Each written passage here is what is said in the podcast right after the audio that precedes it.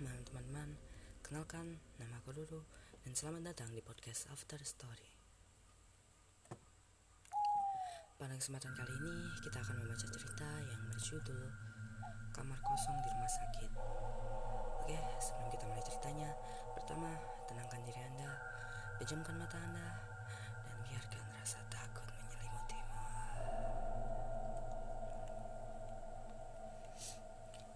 terjadi saat malam shift di salah satu rumah, rumah sakit di Jakarta.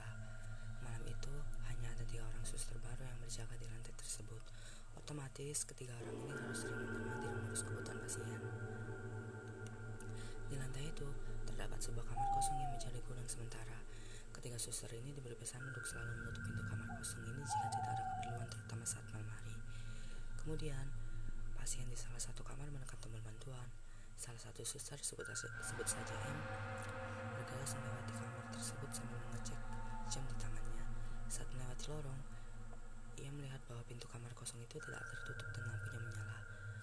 Di dalam di dalam ruangan itu, melihat ada sebuah kursi yang menghadap ke jendela di ujung ruangan.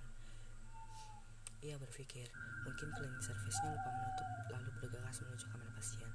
Ternyata infus pada pasien tersebut hampir habis. Ia pun pergi untuk mengambil infus di ruang obat dekat ruang sister. Kemudian ia melewati kamar kosong tadi lagi dan pintu tersebut masih terbuka. Tapi ia merasa ada yang aneh sebab kursi yang semula menghadap jendela kini menghadap celah pintu. Meski begitu, M lebih memilih mendahulukan pasiennya dan pergi mengambil infus di ruang obat.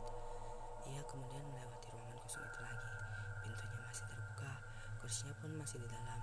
Tapi kini posisi kursi yang tadinya ada di ujung ruangan sekarang berada di tengah ruangan. M meyakinkan dirinya bahwa itu semua hanya keresahannya saja sambil tetap berjalan ke kamar pasien.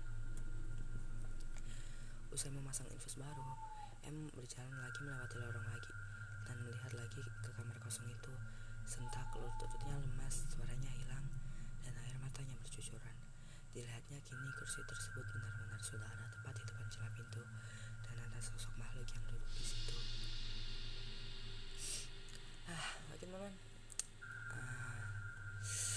Ceritanya selesai di sini ya.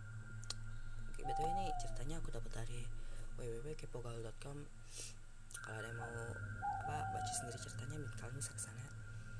Oke, mungkin sampai sini aja episode kali ini. Jangan lupa kalau mereka tetap selalu ada di dekat kita. Jangan pernah turun dan kewaspadaan. And see you next time. Bye.